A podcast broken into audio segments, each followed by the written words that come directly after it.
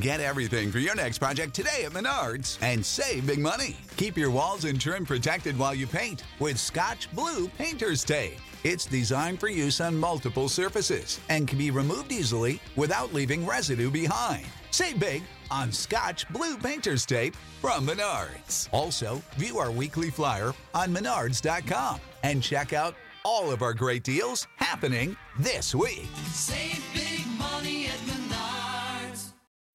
When you need mealtime inspiration, it's worth shopping Kroger, where you'll find over 30,000 mouthwatering choices that excite your inner foodie. And no matter what tasty choice you make, you'll enjoy our everyday low prices, plus extra ways to save, like digital coupons worth over $600 each week. You can also save up to $1 off per gallon at the pump with fuel points. More savings and more inspiring flavors make shopping Kroger worth it every time. Kroger, fresh for everyone. Fuel restrictions apply.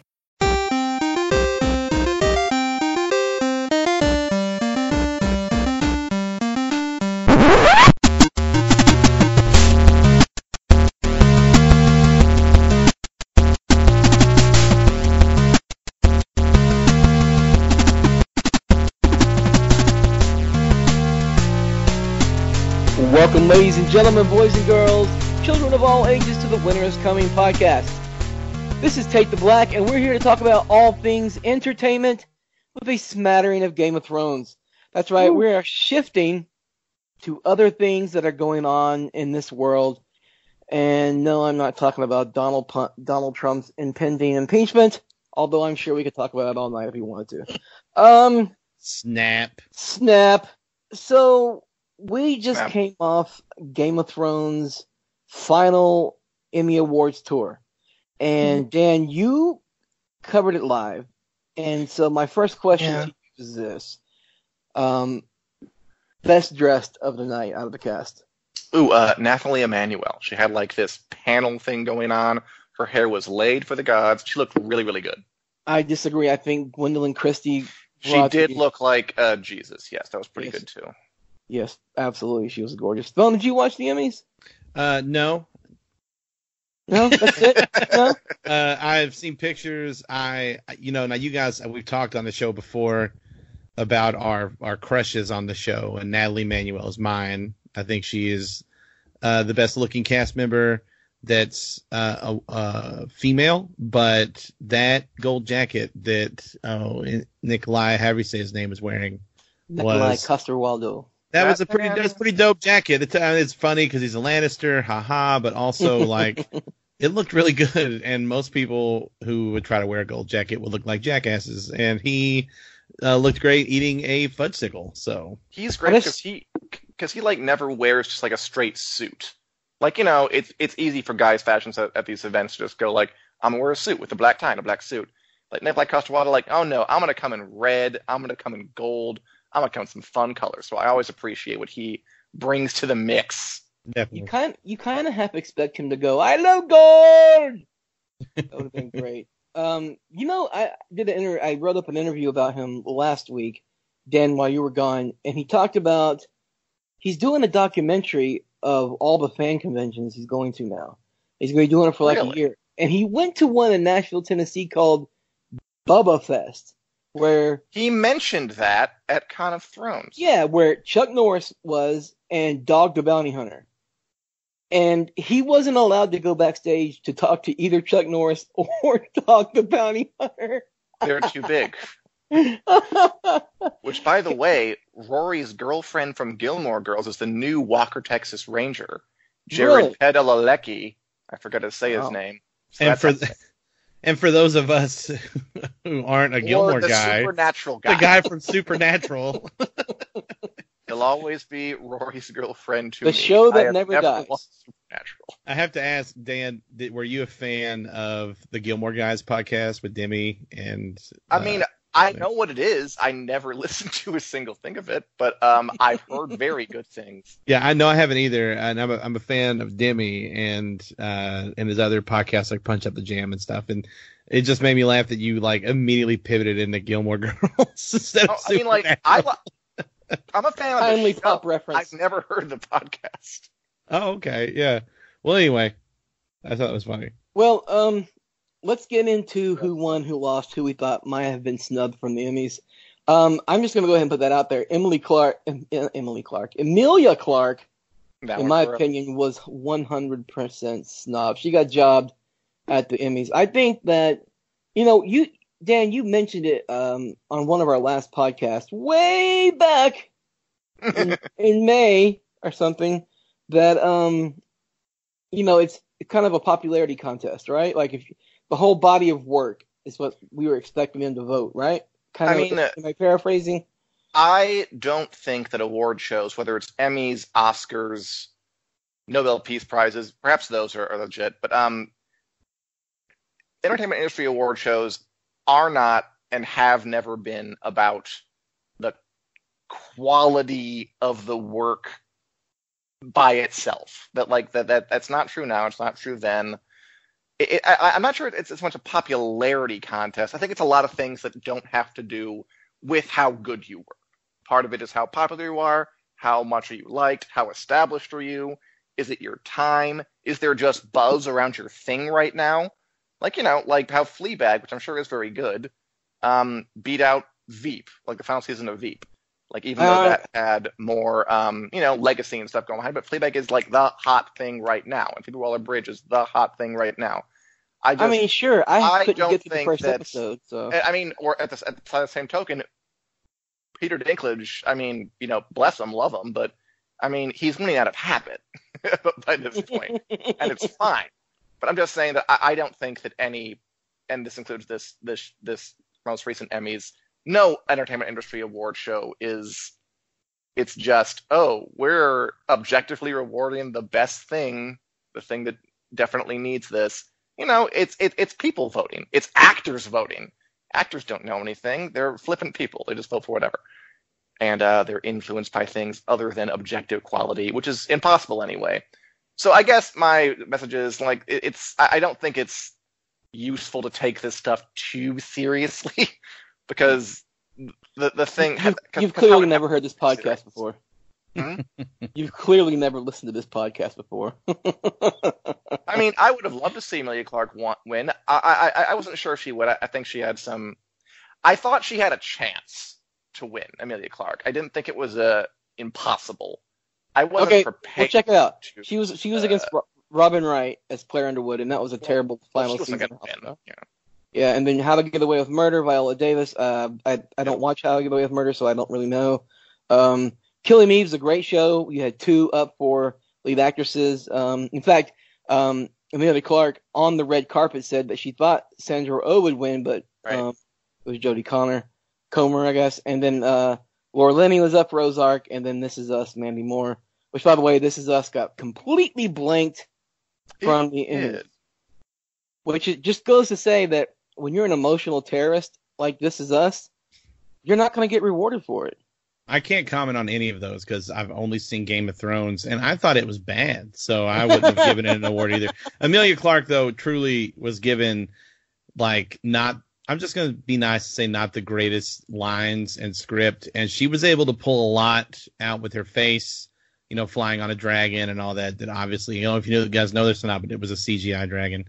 And Man, uh, she carried the season, I think. yeah, no, she one hundo percent did, and so that's that's why I was happy to see her get nominated at least because it was it was she had a big undertaking, and this is someone too that if you go back and listen to older shows where I've been like, man, Amelia Clark is a little stone. she's a little wood faced sometimes, like the way she says her, I, she was I would have never called her the best actress in a season of Game of Thrones until this season.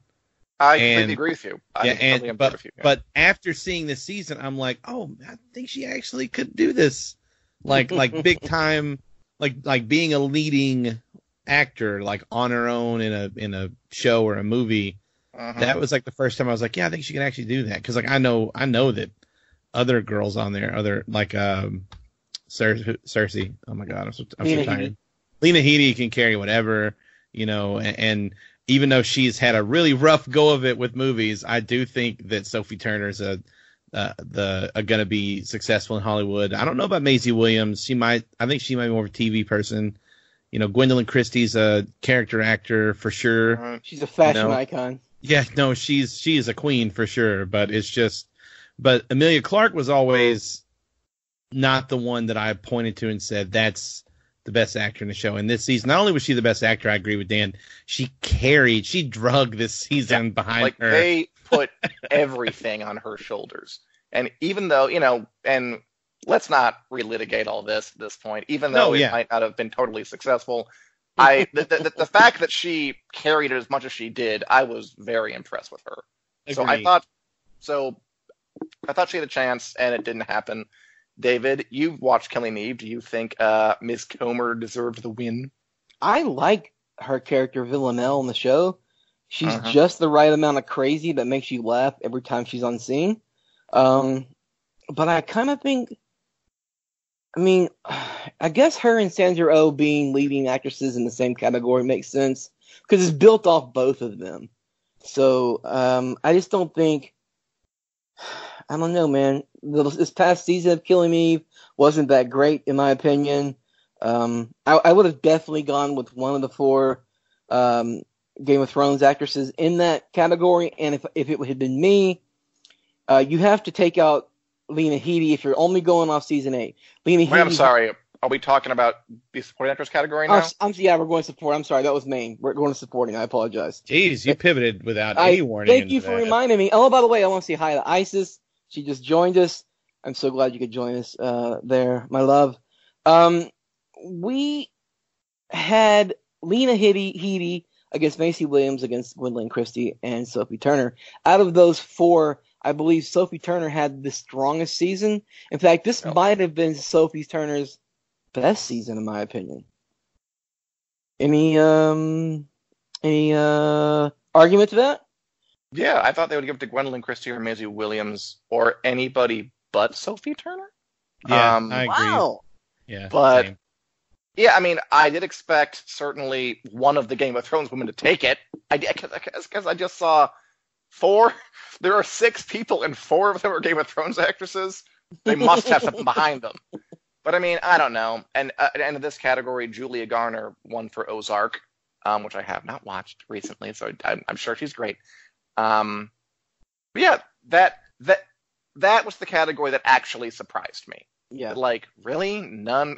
you, you had, you know, two thirds of the people were Game of Thrones actresses and nobody won. Uh, maybe it was vote splitting. I don't know. It's nice that they got nominations. You know, uh, Christie, who's never been nominated before, that's cool. I would have loved to see really any of them. I bet they would have given good um, speeches. I bet Emilia Clarke would have given a good speech.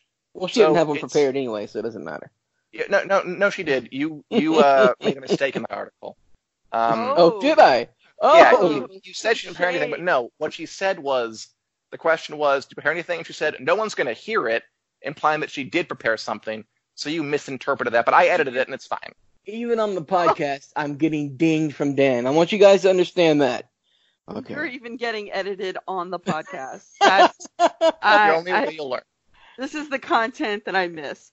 Uh, no, seriously, like I, I actually agree with Dan. I thought anybody else um could have won other than um, Sophie Turner. I was really rooting for um, Gwendoline Christie. I mean, you know, she's my bae, she's my boo.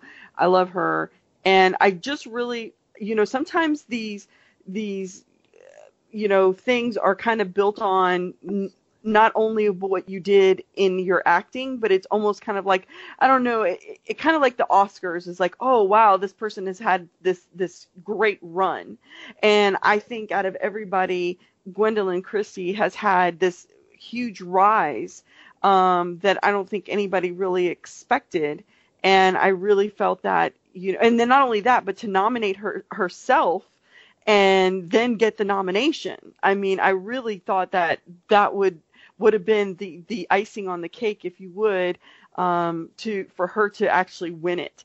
That this person who you know really thought enough of herself and her performance to actually nominate herself and and win it, and and the reaction that she got when everybody was standing on the on the stage as well.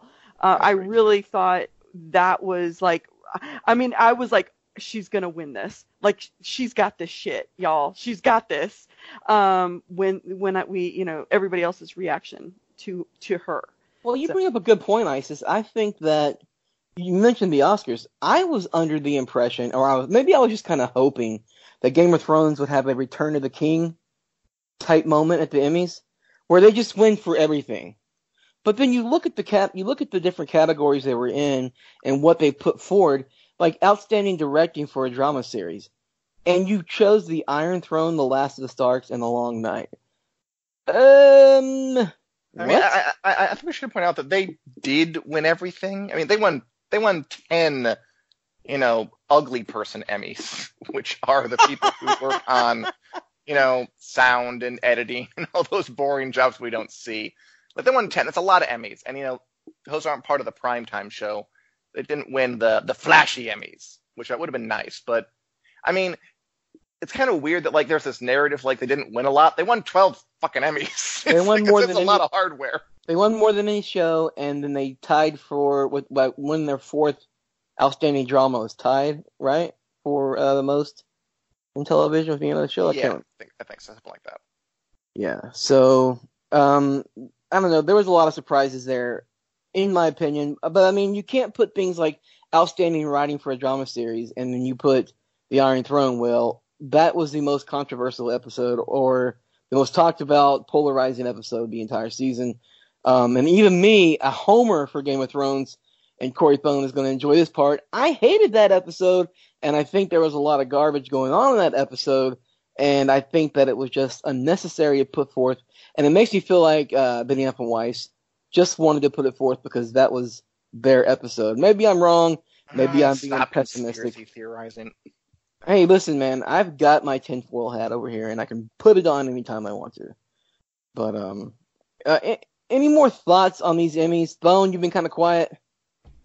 Just about Game of Thrones, or are we just in general? Well, I mean, what did any of your shows win? Were you excited to see? No. well, Barry, Barry's great, and I'm glad. Loves- I'm, Love Batty. I'm glad that he won uh, Best Actor, but I truly was disappointed. Okay, look, Marvelous Miss Maisel might be the most overrated show on TV. Amen. Season one was good, and and I was on board with a lot of the praise it was getting, but season two was not good, and it was absurd. It's an absurd. It turned into an, a fantasy.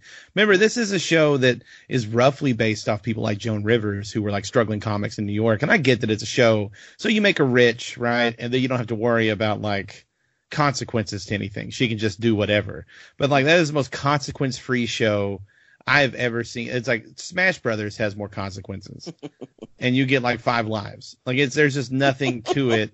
The scene of her in France, uh, you know, where someone is is translating her stand up is was maybe the most absurd thing on TV, and I'm counting Game of Thrones in that. So I I was a little surprised to see Tony Shalhoub, who I love and who probably was one of the more consistent characters in season two, win Best Supporting Actor in a Comedy Series over Anthony Carrigan from Barry, who, in my opinion, had the best scenes in comedy on TV this year as uh, NoHo Hank. Uh, Mhm. Just, just truly, Is he the eyebrowless Russian? yes. he, So he, he he played a Finn on Game of Thrones. did he really? Yeah. Oh wow. He's a he uh the, the scene where they try to assassinate Barry and they end up he ends up convincing Barry to train them instead of killing him. So, and, and he pukes on the roof. Is like, oh my god, it's so scary. Like after his big, that's just that's the best scene in the show. Uh, in, in a show that everybody agrees is great. I was just surprised that like Henry Henry Winkler won it last year and was nominated again, and Stephen Root and Anthony Carrigan both. So three guys from Barry all nominated for outstanding supporting actor, similar to Game of Thrones, and it goes to It really is. Tony goes to Tony Shalhoub, and then also like, uh, I, I really I don't know Veep. I feel like was maybe a little disrespected, but it's hard to be disrespected when you've won best like lead actress in a comedy and best comedy and stuff like five times. So That's true. Yeah. I mean, that's interesting though uh, about it being I mean three guys from Barry, and then you're right, four actors from Game of Thrones, three directors from Game of Thrones, and they all it doesn't go to like the stacked thing. Apparently, that's a thing that doesn't happen. Maybe it is the vote splitting. I, I want to know who's Well, actually. So I, I just had one that I thought I was disappointed. Uh, for outstanding television movie. I thought it should have went to HBO for Deadwood the movie um, instead of Bandersnatch. I'm just gonna say it right now. I maybe I'm you know a homer or whatever the case may be. I was not that impressed with Bandersnatch. Just No, just it was it was that- garbage. yeah.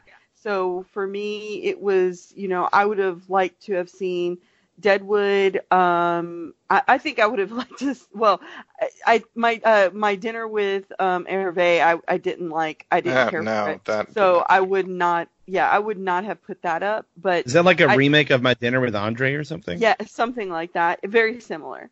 Um, so I saw that, and That's then the one with Peter Dinklage in it, right? Yeah, yes, as Hervé Villechaize. It wasn't Yes. that great. It was not at all. so for me, I thought that um, that uh, you know I would have rather have had Deadwood um, win that. I just really just didn't care for it. I actually like Fleabag, so I'm good with it. I That mean, was my next question. I I only watched one episode. I barely got to that, and I just didn't care for it. Uh, Yeah. but I, I do like uh, Waller Bridge. She played uh, the robot Leet or L33T or whatever in uh, Solo: A Star Wars Story, and she was pretty fun. She was one of the bright spots in Did that. they really name a character Leet? Yes, Yeah. they did. We don't have time to get into that meta I'm sorry. Yes. Haven't seen it yet. I was also I was surprised Mahershala Ali didn't win for True Detective. I thought Uh, I yeah, thought he had He locked. was very good. I thought he had it locked playing the same character for three decades. Uh, now that being said, I, you know Jharrel Jerome when they see us was so moving and Mhm. incredible. So I'm not upset about it. I was just a little surprised to be honest. And it and could it's have still went to either one of them. I would. it really could have, and it's still bullshit that Stephen Dorff wasn't nominated for True Detective season three because I he agree. was Yeah, incredible, incredible in that role, and uh, especially, I mean, the scene of the two of them as old guys making up on the back porch alone. That was That's that's as good a scene as True Detective has ever had. Anyway, I'm done. Other than that, it was it was it's a very interesting list of winners for sure. Don't get me right in the feels whenever he talks about bringing his dogs over his his pal's house. I know, me- I know, man, what a scene. You know what's crazy? You know what is crazy? I read just this week uh, about that that that Dorff was not their first choice for that role. He wasn't even really on. He wasn't even on their radar originally. Uh, the the two guys that really popped up at the top of their list were uh, both of these are interesting. Garrett Hedlund, who Ooh. I feel like I don't know. I just maybe know him because I watched him when he was so much younger in things like Friday Night Lights and Four Brothers. So I don't know if he's old enough to pull that off. Oh, And that then- guy. And then Sturgill Simpson. What? As, yeah, Sturgill Simpson apparently kind of wanted that role. and I, I I- don't know if that'd have been good, but man, it'd have been weird. It would have been totally weird, dude. I'd have been into it. That's like Uh, if he could become our generation's Tom Waits, like super weird and eclectic musician that does eclectic movie roles, I'd be very on board with that. Plus, shout out to the six to six uh, degrees of separation. There, you have Stephen Dorff and Mahershala Ali in the same show, and now Ali's going to be Blade, and Dorff was uh, Blade's uh, nemesis in one of the movies. So there you go. Oh, that's right. Yeah, I Oh, wow. that too. Yeah. Um, well, I mean, I will say that another show that I was really happy. Um, I, I think I even at one point stood up um, when they won was um, outstanding writing for for a drama series, Succession. Uh, I am Yeah. Mhm. obsessed, obsessed with Succession, and I was so happy to see them win. I was. I Quick, mean, they quick, didn't quick. win. I think it was. Yeah. Favorite character from Succession? Succession? Let me know. Give it to me. Oh God. Okay. They're they're my favorite characters for different reasons. Okay. No, it's not even close. It's Roman Roy because he, Hmm. he's a smart ass son of a bitch, and uh, he's but a he's getting played. Let's be. He's a douchebag, but he's about to get played. He is. A, let's be honest. He is about to get cl- played. Um, I really like the fact that Rome, uh, that Roman's a fuck up.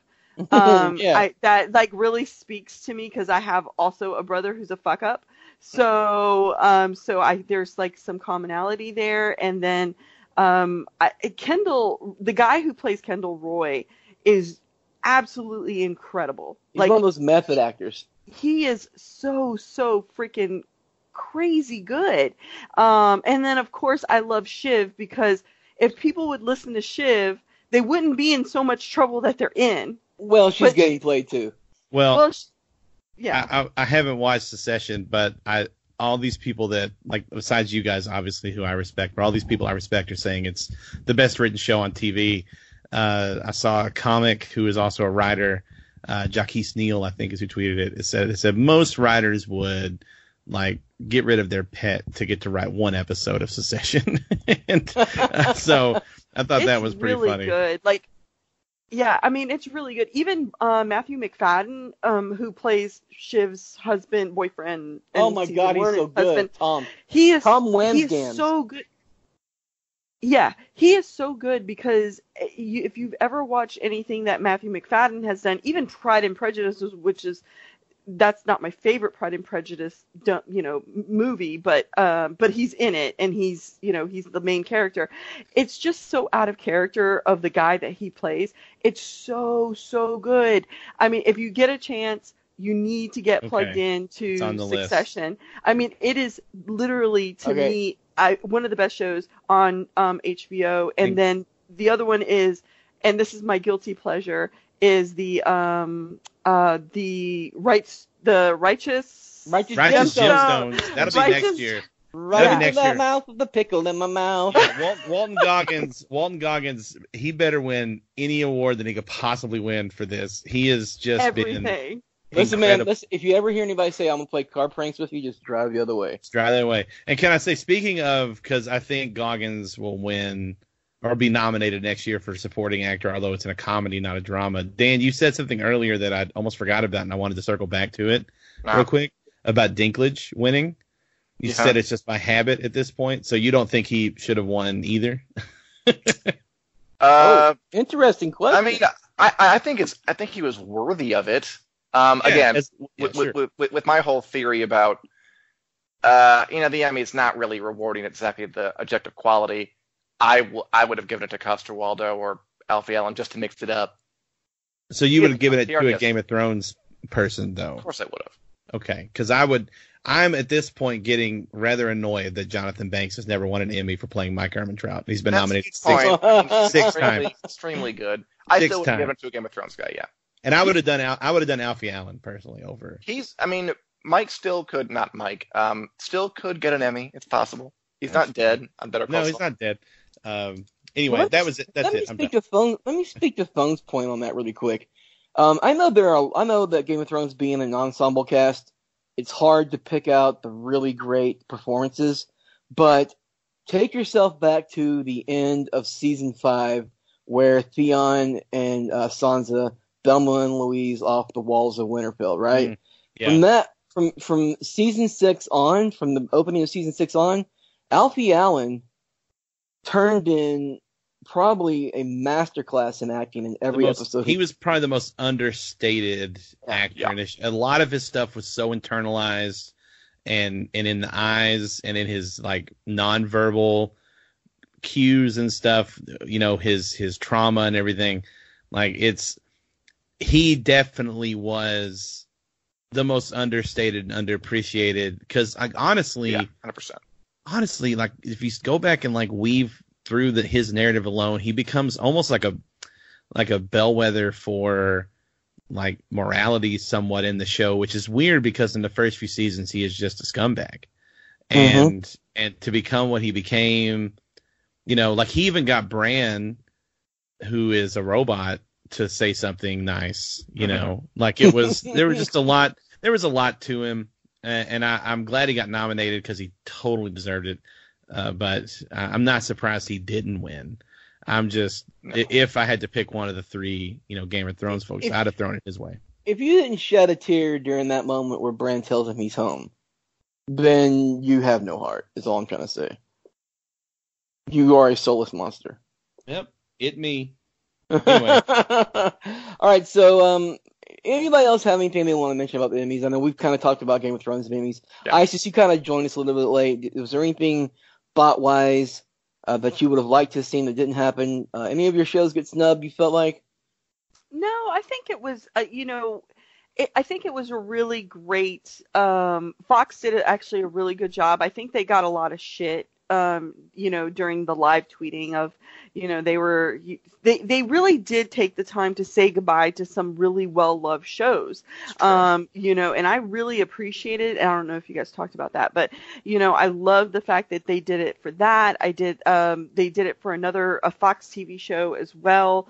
Um, you know, so I, I really did appreciate that. I love the fact some of the speeches were really, really spectacular, um, and that had a really great message. Miss Michelle Williams, Mhm. um, Jharrel Jerome. I mean, you know, had some really good messages. Uh, um, the girl from um, the the fabulous. I can't remember her name. The the the one that won the, Marvelous Mrs. Maisel. yeah, yeah, the one that won for that. Um, so she, you know, had some really great speeches. Um, so you know, sometimes I, I, you kind of listen to those and you kind of go and say, "Thank you, Jesus. Thank you, my manager. Thank you, my weightlifter." You know, whatever and stuff like that. And these were really telling, um, you know, really touching on a lot of subjects that we talk about in our day-to-day lives.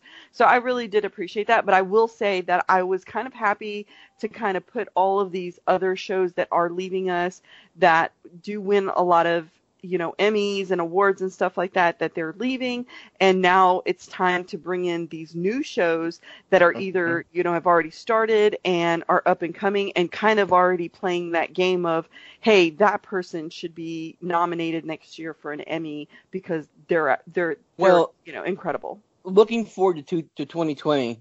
Just think about this. HBO is going to have Euphoria in there with Z- Zendaya. You're going to have um, Zendaya Succession. is Michi. Zendaya. Am I right? She played Michi in that. uh, what? Does nobody get that joke? Oh I do God. not. I'm sorry. I, I Never I mind. I I'll. I'll send it to the chat later. Please for, do. the, for the cool listeners out there, you know what's up. we just had the one year anniversary yesterday of the of Zendaya's Michi. I'm so surprised you guys didn't see that. did not.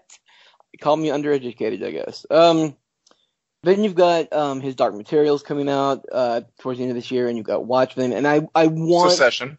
Succession. I, I wanted to segue into the new shows we're excited about watching next, but before we do that, I want to briefly talk about the new Game of Thrones prequel, and it's one that when Blood Moon first came out, you know Smith and Bone, and especially you, Isis, you all kind of groan. You're like, I don't want to talk about this because I'm not really interested in it. But the new prequel idea that is close to being made a pilot is um, the Valyrian history from the start of Aegon's conquest of Westeros up until the Dance of Dragons, I believe. Dan, am I correct? Uh, we don't know. Just it's just fire and blood. So it could Fire and blood. anything. Why would you stop at Dance of Dragons? Well, because Huh? uh, that's that's where the first book ends. There's going to be two books. So, well, yeah, yeah, yeah, yeah. Because there's two books, and the first one does have Dragons, so I think it's what you were going for. But all we know is that it's based on Targaryen history. So, I mean, that's kind of the question I have. Like, does that mean that they're going to do like an, or if it gets picked up to pilot, it's not even a pilot yet. Um, would it be like an anthology thing where every season is like a new era? Like it the first absolutely and would have to be. Well, no, no, it wouldn't. I mean, the, the other option is you just focus, you just do a whole series about the Dance of Dragons, and that's the series, and just the rest of it is like you know some background. Here's my here's my opinion. You cannot do a Targaryen history without focusing heavily, at least most of the of the first season, on Aegon the Targaryen and his sister wives. That's you can. I just I just I think people would be miffed if that happened because there's so much cool there are so many cool things that happens right at the very beginning of um the T- Targaryen conquest. You had the Field of Fire, of course, and and, and I, I've mentioned this before, but Balerion the Black Dread was bigger than Drogon, and then you've got um you know the subjugating of the Seven Kingdoms, the Starks who had the King of the North who knelt. You've got the Iron Throne being made. Um, you've got the um, Aegon's son. Uh, is it Melkor or Maegor? Maegor. Maegor waging war against the Faith Militant back when the Faith Militant was an actual army and not a bunch of freaks running around with carved tattoos on their foreheads. This this was a very important time in the fake history of Westeros, and it would just be to me it would be a big whiff if you didn't cover that. I mean, that's a very important time in the fake history of Westeros for Game of Thrones too, and they didn't cover that, and they were fine. I mean, I think for a TV show, the I imagine you would want to have like a cast of characters who have a story that has a start, middle, and end. Which in the case of Dance of Dragons, they do. So basically, it's saying finished. basically you're saying all that stuff that happened before is basically Robert's rebellion to, Yeah. to Game of Thrones. I get it. I see what you're saying. Phone and, and ISIS, you got real quiet over there. Uh, how you feeling about if this gets given a pilot and then ordered to series? Would you be interested in watching a Game of Thrones prequel about the Targaryens? Phone, I'll go to you first. We don't know what you're talking about. Uh, all I know is is that at some point, at some point, uh, some Targaryen had a nightmare and was like, "Oh shit, my place is gonna blow up," and so they got on a boat and went overseas, and then it did blow up like like ten years later, and so they were the last people with dragons, and they were like, "What if we just like took over this shit?" And they did. And then they had a bunch of babies, and all their babies were like, "I want to be king," and then they all fought each other, and uh, I guess that's about it. Did I, did I cover Just, it? yeah. In a nutshell. Yeah, so so I guess what you could start with would be, and I would be because I have, I mean, I know a little bit more than that, and I know that like old Valyria, what I mean, that's like some that could be a really fun set. so if I If don't think this would be in that would be involved in the show at all. See that was my question was would you be starting with them like landing in Westeros and setting up shop, or would you go into why they left, or would you fast forward? I, I don't I don't know. Or like no one knows. Eh, Okay, well, in Fire and Blood, in the, in the book Fire and Blood, after Tar- Targaryens land on Dragon Mount or Dragonstone, they don't Rock? go. Yeah, Plymouth Rock. They don't venture into Westeros, even though they have the firepower and they've got their bannermen like the Velaryons, who are like the of Driftmark, who are like the admirals of the sea on their side, and I think they had Seen it all. there's there's a lot of things going on, but they never really go into Westeros. Uh, although it's it's said that Aegon and his sisters took flights through. That's why they were able to make that painted table. You know, the table on the show where Stannis nailed Ms- Yep. Melisandre. Yeah, that was made by Aegon, uh, commissioned by Aegon, and um, I don't know, man. There's a lot of different interesting things, but I do see the point of Dan's point. Um, the Dance of Dragons was absolutely probably the most interesting time of, of, of the Targaryens because everybody had a fucking dragon. If you were Targaryen, and even if you were a bastard, um, you still had a dragon. And so there was like these massive wars above, you know, up in the air above these battlefields where dragons would clash and then they would just fall to the earth and cause all kinds of massive damage. It was just all kinds of cool shit going on. So I mean, I like think- for people who, who might not know, and for Corey and Isis, the Dance of Dragons is a Targaryen civil war, where you know there's a king, and he has two people who both claim you know the throne after he dies, and they fight, and there's factions, and there's romance, and there's death, and there's children being lost. Very Game of Thrones, but just add like dragon No, and no, no, dragon no, aerial no. dog fights. not children being lost, children being decapitated and ripped limb from limb. That's what that's what happened to Targaryen babies in that time. Yeah, it's it, it's a, it's a it's a juicy story. It is indeed. Um, but I I like the way he said juicy. Me too. Juicy. Um, okay, so I am gonna tell you that I have not. Uh, if you if you have not been following this podcast, Oh I have my never read the books. So I'm gonna tell you this: Would I watch it? Hell yeah, I'd watch it. It'd get my mandatory three episodes. If I like it, I'll continue watching it. If it's not great, then I stop watching it. So, um, it so goes it's on a- the spreadsheet. it, it, it's going to go on the spreadsheet for three views, and then we reevaluate. We make another assessment, um, whether it continues. So yes, it would get a it, it would get a view from me. That's how many I love your episodes. system. That's how many episodes Westworld season three has for me is three. And if at the end of three, if it's still stupid, I'm done.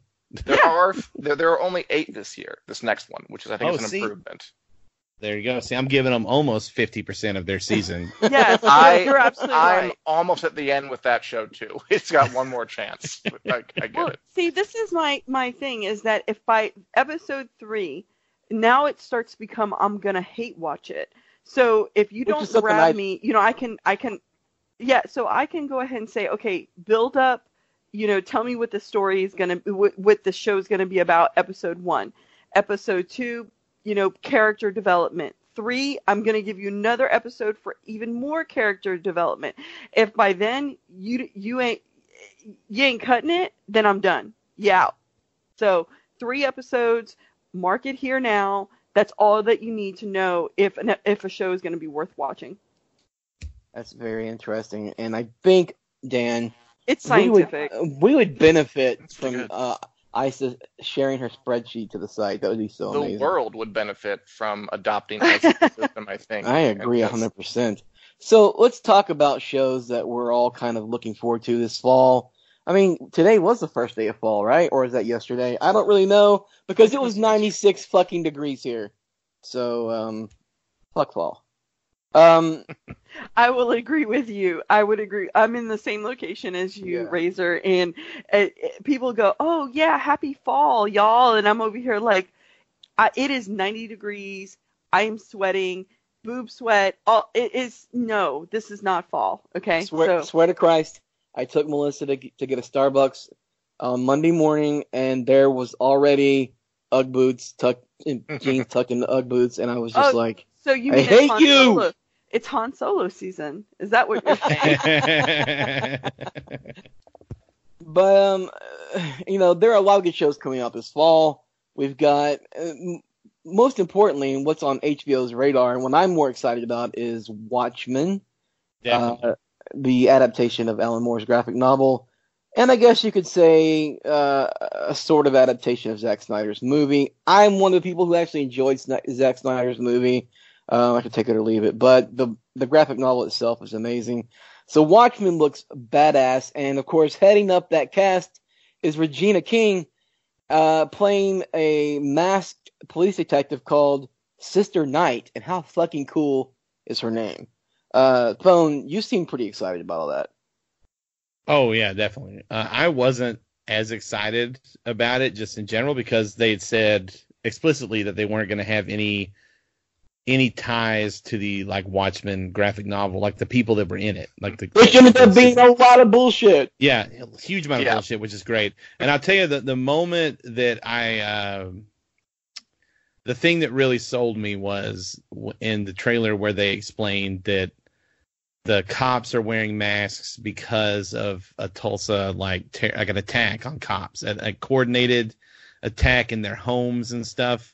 Uh, a coordinated attack by mass vigilantes in Tulsa, which, you know, uh, for those of us who are enjoy history, has happened before. The Tulsa riots. The Tulsa riots, yeah. Right. So there was, which is an interesting thing to play off of for sure.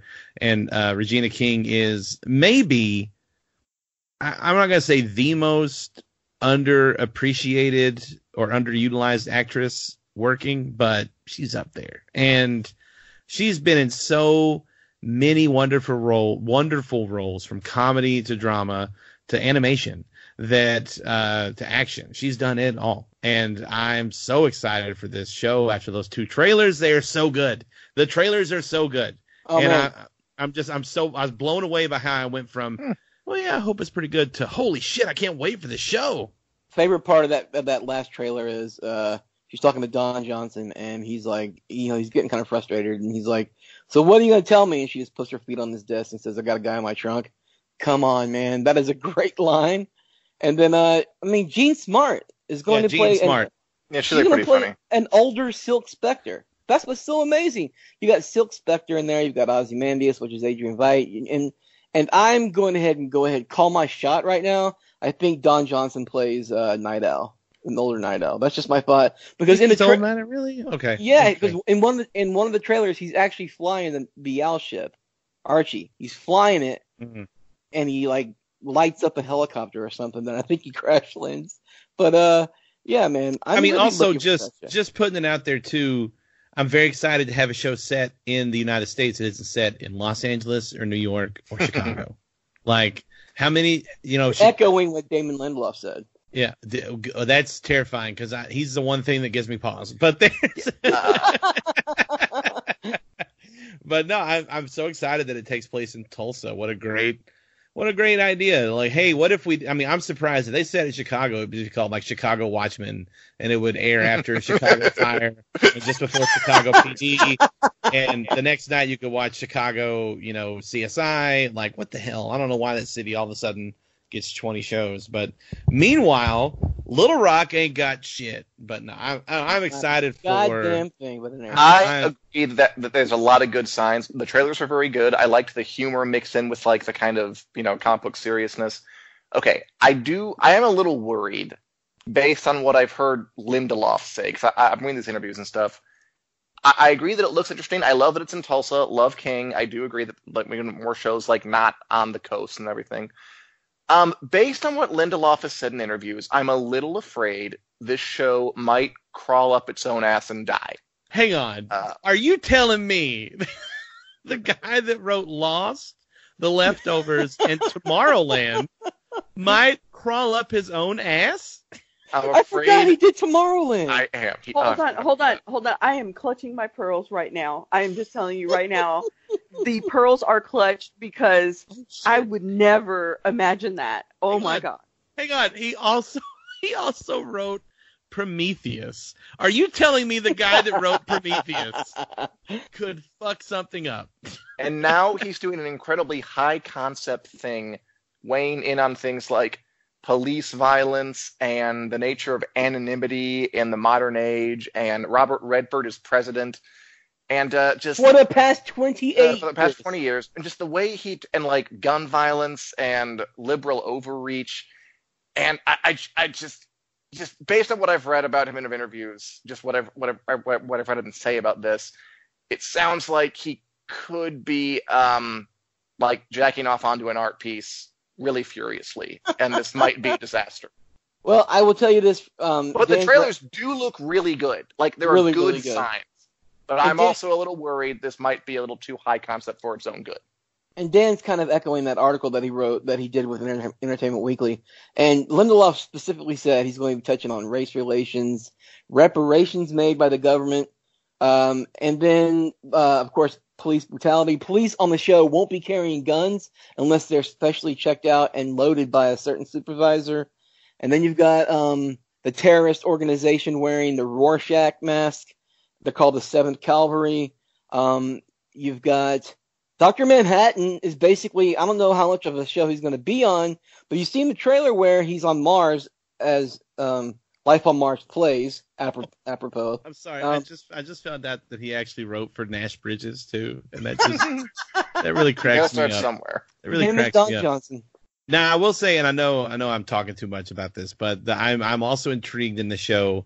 See, Dan, I everything you said is a valid point, and I, I'm intrigued by the idea that okay, so what about the people that like this is just me being whatever the people that watched or or read Watchmen and were like, you know who really had their shit figured out? Rorschach, you know those assholes the same ones who are going to go watch Joker and walk away with the entirely wrong interpretation. They're going to those people that looked at Rorschach and took away nothing but positives look like they're going to be like a a driving point in the show Well, hold with on, those hold on. people you're talking about, David. And I think I'm just curious if the fallout of turning because you know they in the even in the comic book and, and especially in the movie they talk about like the mythology around those superheroes and stuff and then like I, I'm curious to see what the fallout of that will be post like Rorschach's journal hitting. Oh yeah, the- I definitely am too. Like the the show doesn't lack for good ideas or like things to explore. Um, I just worry that Lindelof might be one of those people who takes the wrong message from Did, didn't Lindelof also do uh, and then glorifies it, makes it just stupid and dumb. But again, like th- this is definitely it's rich ground. Absolutely, it's worth checking out for sure. I just hope it doesn't get carried away with itself. Yeah, well, it looks absolutely amazing. Um, that comes on when October twentieth, Dan. I can't remember exactly. October something, yeah. October, yeah, and then and then to me, one of the most uh, anticipated shows that I've been more excited about in a long time is his Dark Materials, um, which it looks like from everything I've read and the trailers for that show, they're actually going to do Philip Pullman's novels justice. and not give it a shitty movie. Um, Dan, you are going to be covering it for Wick, correct? And I I, know that you, am going to cover it. you've for got Wick. you've got thoughts about Lyra and uh, Pan. You got all kinds of thoughts. I sure I, I've read the books. I liked them a lot. Um, you know, if if if, if we're gonna stick to like you know kind of fantasy sci-fi genre shows, I think it's a great book series that is unique in that it has all like the hallmarks of an invented world and um, a very kind of very imaginative story that's you know has impossible happenings, talking bears. Uh, Talking armored talking armored fighting bears. Uh, hang Lin on. Manuel I saw the Country Bear Jamboree. Bears can not only talk, they can play instruments. Yes. I don't know if they will sing in this play. Maybe they will. Um, you know, familiar. Uh, it, it, it, it, it, again, it, it's a very rich series. It has a lot of like meaty material to get to, and I'm more excited about this because it's like because the book series is done. Like as long as if if they just take the books and do them justice, they're they're kind of golden. Whereas Watchmen makes me nervous because like okay, so this could be a creative gold mine if Damon Lindelof just get carried away with himself, which is very possible. I think. Which is which he probably already has. We just don't know it yet. So I'm so uh, yes, I'm, I'm looking forward to his, his materials quite a bit. Isis, um, do you know about his Dark Materials? Yes, I am aware of Dark Materials just because of my love for Lin Manuel Miranda. Oh, yeah, here we go. be in it, and I love him so much, and so I will be watching it because It's going- of. It's going to be odd to see him play a role that was played by Sam Shepard in the movie. It's it's kind of a um, jarring difference, but I like Lin Manuel Manuel Miranda, and I think it'll be great. Uh, and his little rabbit Hester. Hester's a sassy mouth rabbit, and I can't wait to see what she says on the show. But yeah, um, I think it, I think it is actually really something up his wheelhouse. I you know it really is. I mean you know he did um um what was that movie uh with Mary Poppins? Shit, sorry, I've had Oh, yeah, he a lot of did. wine. Yeah, um so he did Mary Poppins. So I I think he. I I think he will do very, very well. I'm really interested in all the actors that are in it. Um, I, I believe there were the the main actress from The Affair. Um, she's going to be in it as Mhm. well. pretty Uh, close. so yes, so, And she's so I'm good. really, she was really, really good. I, I mean, and and I just I have a lot of respect for her too. The way that whole thing went down on the on the TV show Affair. So I'm really interested to see where that goes. That's that's really a great. I think it's going to be a really good good episode, or excuse me, a, series. Um, and then there's another one that I'm kind of interested in. It's um it's called Black Monday, and that is going to be. I think it's going to be on Showtime.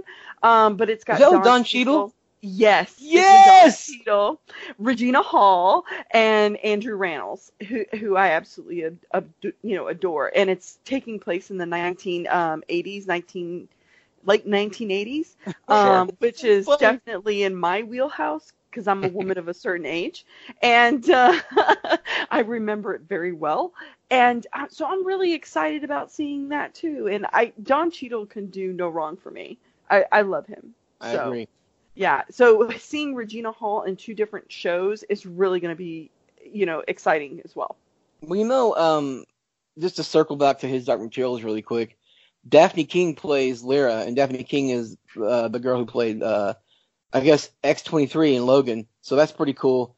And of course, you got James McAvoy, Professor X himself, playing uh, Lord Asriel. And the cast for this show is stacked, and it looks like it's going to cover. And like uh, they said in one of their interviews, that the show just takes place over pretty much all over the place. They're not staying in one place too long, so you're going to meet a lot of different people, a lot of a lot of interesting things happening. And and for those of you out there who aren't familiar with his Dark Materials, um, it's an alternate type world to ours. Uh, people's souls manifest outside their bodies and take on uh, the form of an animal. As animals. Yeah, yeah, yeah. And it's really cool, and they all talk and they all have fun. But then there's this nefarious organization who is trying to uh, harvest this mysterious dust, and it's connected to uh, the kidnapping of children. So it gets pretty fucking dark really quick, but it's going to be a good show. And and and Dan, this segues me. And at the end of the series, I'm pretty sure they kill God, although I kind of forget. I think what. it's Yeah, I remember. I remember my parents' church banning that book because I think they killed God. And I can't remember. exactly. Just like Tennessee's banning banning Harry Potter. So there you Well, go. like I said, I'm really excited, especially when I see stuff like this that's sci-fi, um, and you do have a diverse, you know, group of characters in there. Um, I, you know, I think that, you know, Hispanics are kind of overlooked as far as casting in a lot of these kind of series um, where it touches on a lot of sci-fi where you need to be maybe stretch your imagination a little bit and it's not because we don't want to be in those shows we just don't get cast um, and I, I'm re- that's why I'm really excited about Lin Manuel being in the TV show. Um, that maybe it can be like, okay, well, guess what? You know, Latinos can be in, and inhabit these these universes. Well, that also Um, makes that that makes Cassian Andor's uh, live action Star Wars show that more important because you know Diego Luna will head up that show uh, on Disney oh, Plus. absolutely. Okay, so the So only talking about that. I mean, Yeah, so the only reason why I bought Disney Plus because I did get it, of course. Um, Same of- Z's? Yeah, so got it, and um, I got it because Because sorry about that. My my speaker just went out. Um, was because of the Mal um Maladorian. That that's what I want to watch. the I want- Mandalorian, yeah, I want to watch Yeah. that. That's what I want to watch. I want to see Pedro my- Pascal. my my yes In a helmet. my- uh, in a helmet, and I want him to be safe. And um and so so I bought it because of that. I mean, I'm not gonna lie, and that's the excuse that I gave my husband when he saw the the receipt on on the bill was like, oh my god, what did you buy from Disney? And um and it was yeah, well, I bought I got it in early, so I got the three years for yes. yeah. So even better, even more So- affordable. It'd be yeah. Yeah, so I mean, it was a deal. We, I couldn't pass it up. So anyway, so I anytime where I can go ahead and support, you know, Hispanics, Latinos doing these amazing things, that's what I'm gonna do. And uh, so I'm really excited. I, I'm definitely gonna give, um, you know, th- these shows a definite watch. Hey, uh, phone, you're phone, you're a big Star Wars nerd, nerd like me. Uh, I, I've heard you talk about some things about being excited about uh, The Force Awakens and and The Last Jedi. Are you excited for The Mandalorian, the very first live action Star Wars series? Like, have you seen the trailer and have you seen how badass it looks? It looks great. Then they were like, "Oh, but it's PG-13," and I was like, oh, "Okay, fuck off. Like, why?" bother?" Well, like every Star Wars, and it's on Disney. No, no, no, no, no, no, no. I'm done with that. I'm done with that excuse. I'm done with the oh, it, it's Disney. I don't care. Disney, Disney can get dark. I'm tired of them pretending like they can't. Disney Plus is gonna have a million bajillion things for kids and families. It's like if you really, really want to get people who onto your platform, you're going to have to have adult content. I'm not talking about titties, but I am talking about you need. I mean, and I granted PG-13 can still be fairly adult. I mean, fine, in-game, crushed, all that, but still, I was super excited until they were like, "Well, it's not going to have that much like violent violence." It's like he's a bounty hunter. What? Why else would I watch this show? It, it But, opens I mean, up uh, with like- stormtrooper heads on pikes. Yeah, I was gonna say, isn't the first image from the trailer like? Yeah, yeah, yeah, yeah. That's what the that's what the Ewoks did. I don't. I saw that in 1970 or 1980. Like, it's. I, Ewoks eat stormtroopers. It's fine. It's cool. It's totally normal. But I just and then I they use they use like- their skulls to play instruments, which is weird because I don't know how you calibrate a skull. But we uh, the Yub Nub knows no logic. But no, I, I'm still I'm still I'm still excited. It's just I was a little bummed about that, but it's got Werner Herzog in it, so I'm gonna fucking watch it. Oh, there you go. yeah. I bet that Netflix and Amazon and all this stuff are really uh, happy that Disney is choosing to keep Disney Plus PG-13 because I didn't realize they were going to do that until I heard that. Like I thought like they would allow, you know, they'd have shows for kids and then shows for older folk. But no, it's like it's all PG-13 or under.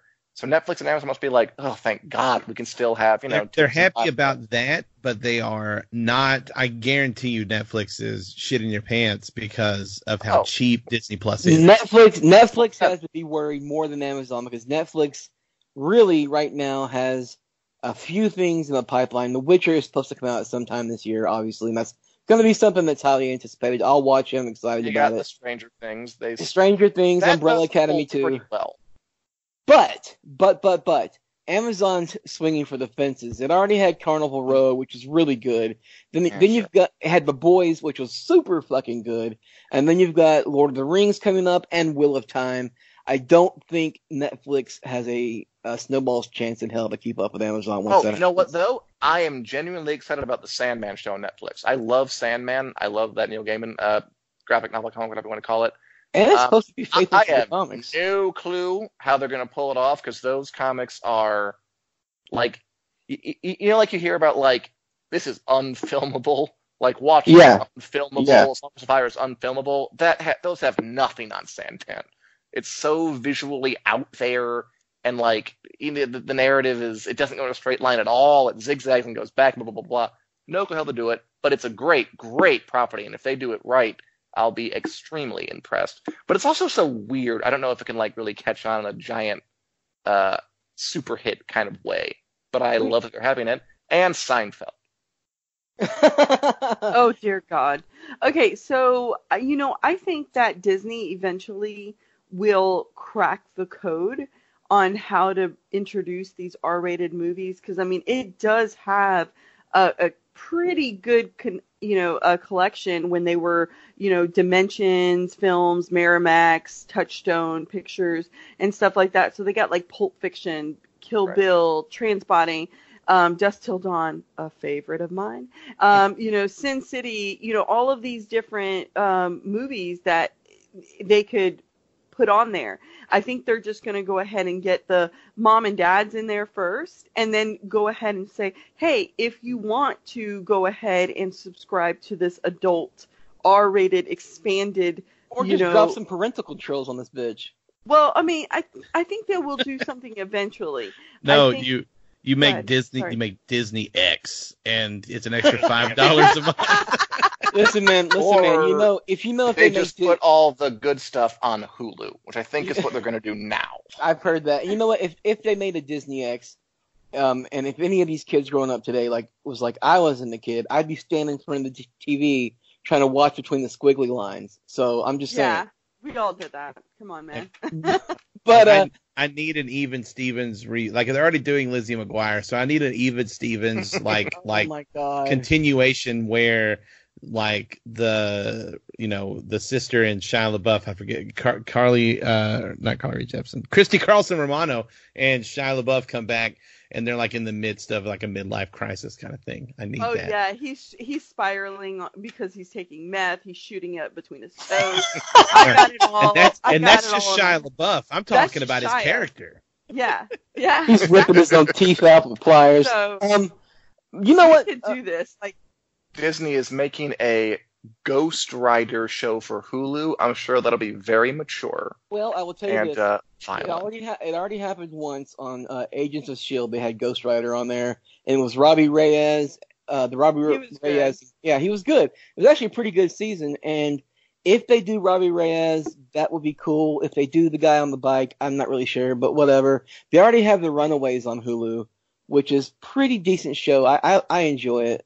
Um, and I, and if they're gonna do things like that, since Disney acquired Fox, why not go ahead and put the best X Men adjacent show on television onto Hulu, and that's The Gifted. So um, there are a lot of Yeah. good. A lot say of good- Legion. Oh, Legion's so fucking weird. that I, I, I could have it or leave it. I don't know, man. It's so weird. God damn it. I it, it is it is episode to episode, dude. Like like there would be like one episode I'm like, oh, this episode fucking slaps, and Yeah, then I'll I'll go to the next episode I'm he's like, using his oh, powers. I'll watch one episode where he's using his powers, and then the next episode they're walking on the ceiling and taking naps, and I'm like, what the fuck? But um, I know it's episode to episode, dude. I'm telling you. So I will say this, and this is not a new show. It's new to me, and I am absolutely very passionate about it. It's um, and I just got Hulu recently because there was a deal for like it was like two dollars a month for like six months. So of course I was like, yeah, I'll get Hulu um for a little while, and um and it's called um oh my gosh I can't believe Letterkenny and it's like in season oh, six. God damn Oh my god, I love me some Letterkenny. I'm just saying it right now. I love it. it's not for everybody. You're, you're but I fucking love it. Templi, pal. You're, Yeah, Templi. That's right. Pitter patter. Let's get at her. Come on. Letterkenny. That's a show I can do one episode every two or three days, and it's funny. It's funny, but I can't do I can't do more than two episodes in a night for sure. Like it's just too much. It's Yeah, too much. It's there, not. it's, It's, it's too much for it, it's too like too much in 30 minutes because like it's literally 30 minutes long. Okay, That- so we we're getting close to um being running out of time here, but I do want to mention one thing. I'm sorry Wait a to cut you minute. guys off. How this. are we running out of time? We dictate time. You join late. time Is all time is I'm a trying con- say. time is a construct. It's a construct. yeah, exactly. It's a circle. God damn it. Um, I'm just messing with you guys. no, but uh, Dan, this is something Dan and I've talked about before. Um, all of these streaming services, something's got to break, right? So let me just list off the ones that I know off the top of my head, and I'm sure I'll miss like ten or twelve. You've got Disney Plus, Netflix, Amazon Prime. You've got um, Peacock Apple- the Peacock. You've got Apple TV Plus. Plus. Yeah. Yeah, so like there's all these like what else? Okay, so you've got HBO Max, which is really fucking stupid because you've already got uh, the the Max whatever channel, and then and you're and what are you going to do with Now and Go? Are you you going to combine them two? And then what is you know eh, are you going to keep Hulu going at the same time? And then you've got that really really weird niche streaming service. Is it Quibi that's going to have every show have 10 minute episodes in and Sophie Turner just landed the lead role in one of those shows. And so she's going to be on screen for 10 minutes at a time. She'll be in your phone for 10 minutes at a time. Yeah. And, the, and you only watch it on your phone, which is really fucking weird. So, Don't forget CBS All Access. okay, well, I watched, uh, yeah, give me Star Trek uh, Discovery all the. uh, Sony Sony Crackle. Yeah, I see- But also, um, it, it- Yeah, what's Crackle. that horror one? Like uh, Chiller Oh, or something? Yeah, Chiller or something like that. I know what you're talking about. Yeah. I mean, the thing is, we've already seen a streaming DC service. we've already seen a streaming service that was created for a niche market, like grow and then die in Seeso. And Seeso had a lot of really great writers and comics on it, but I mean, there's just there's only so much people can do, and I just I don't know.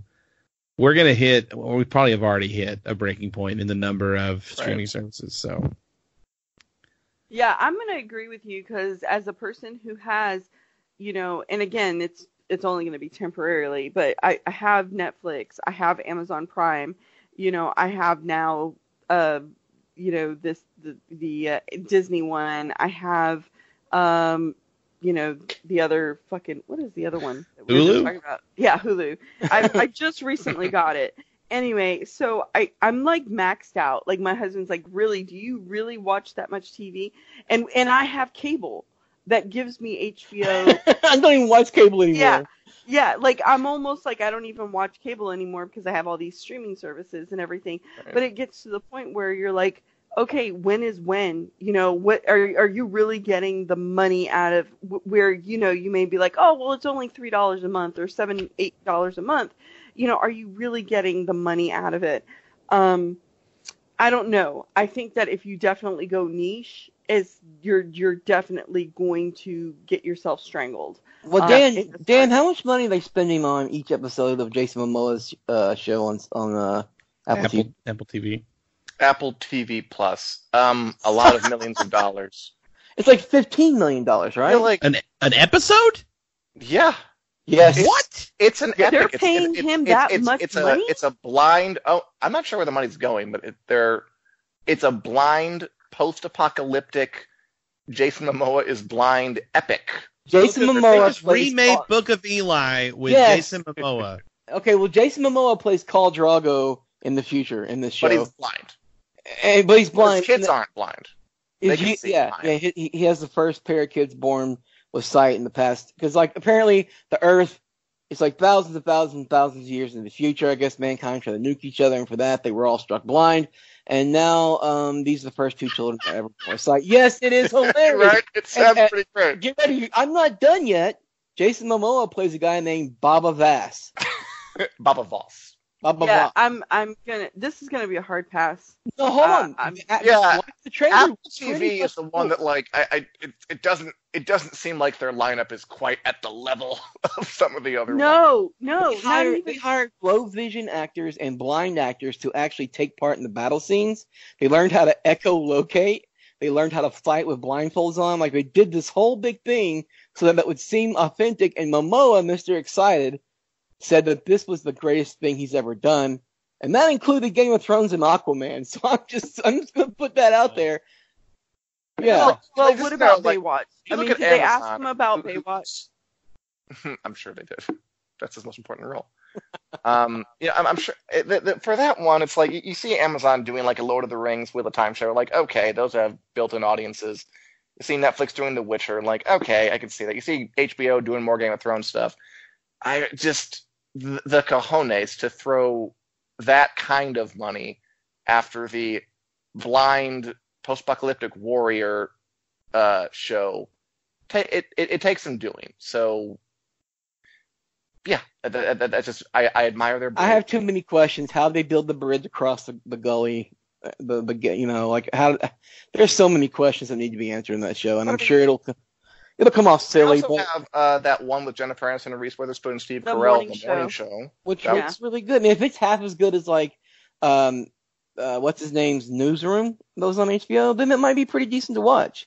Oh, the newsroom. thanks. Uh, I Um, don't think that was. I don't think it's gonna be that good and that deep. I'm really serious. Back when I, everybody still liked Olivia Moon. Moon. Munn. Munn. Whatever her, whatever Olivia her name Munn. is. Yeah, Whatever, Olivia Munn. Munn. People, No, don't like Got- Olivia and- Munn anymore. Uh, there's a bunch of shit about her being a difficult actress and blah blah blah Oh. blah. And they got um an M Night Shyamalan series coming about a, a spooky baby. Spoopy. Oh, starring uh Rupert Grint from Harry Potter. Oh wow. Oh Out well, hey, baby. fun fact: Rupert Grint and Ron Perlman are in shows on Crackle. So, Crackle still. Yeah, yeah. Ron Pearl. That was that uh, startup. Startup, do, right? do you want to know why? No, actually, Rupert Grint's in the Snatch show. They took the Yeah. movie Snatch and made a show. Yeah, but Perlman was on startup. Yeah, Rupert was on startup. I only know this because my work has blocked all streaming channels, and they also forgot Crackle existed. So. That's amazing. awesome. So yeah, I, I- they just keep uploading episodes of Community, and I'll keep watching them. So Okay, so listen, guys. We, Uh, we um, go ahead, I just Go ahead. No, I was just gonna say uh, the another big name star that's gonna be doing a mini series is on Apple Plus. Uh, not that I'm gonna watch it because I don't have Apple Plus and I don't plan to get it. Is um is Chris Evans uh, defending Jacob or something like that?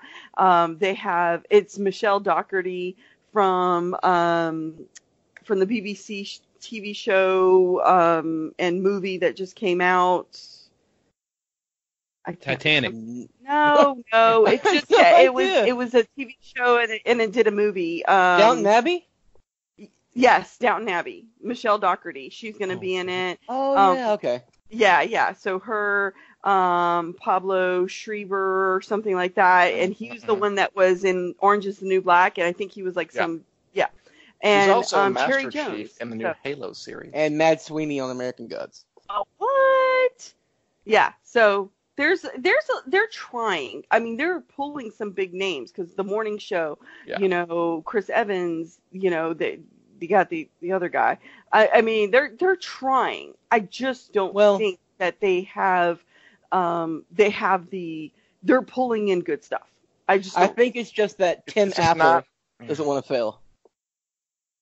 Tim Apple doesn't want to fail. All right, I'll leave that joke right there for you to pick up. Um, Thank you very much. So we've talked a lot about um, the Emmys, uh, the prequel uh, shows we're most looking forward to, and streaming services tonight. I hope you've enjoyed our co- eclectic podcast. We're going to start trying to pick it up every other week again. I know you guys missed this. I've been getting a lot of your uh, messages on Twitter. So um, if there's a show that you specifically want us to talk about, we can't promise that we'll watch um, so Chicago Fire or Days of Our Lives, but we will talk about other things like um, the Chicken Coalition. That's a great show, and if you haven't checked Yeah. it out, go to Twitter and look it up. That But, uh, is freaking amazing. I cry, I cry laughed. That's how hilarious it Uh, was. yeah, yeah. I, I sat there and watched my husband. I, I said, "Honey, you have to watch this." Bring me And- the puppy. Buddy, when the fucking church's chicken started smoking a Newport, I had to put my phone down. I was Yeah. laughing so hard. What? I What rest? what what restaurant? The obscure restaurant from North Carolina had the biscuit. Bojangles. Oh my fucking god! That was And also Bojangles, very solid chicken. Did not know it, never heard of it, but it was hilarious. Um, all right, Yeah, so it was. It that was really good. I you you need to link it in the article for this because uh, people need to see that. People need to know. yeah, need to people know. need to know. People need to know. well, Isis, I'm glad you, you could uh, join us tonight. We've missed your sultry voice. Um, Aw. So for myself, for Corey Thone, and for Dan Selke, uh, we'll be back in not next week, but the week after next, and we'll have some more hot takes and uh, delicious chicken things to talk about. This has been Take the Black, and I'm not going to say Valar Morghulis because we're not watching Game of Thrones anymore. Bye! Bye.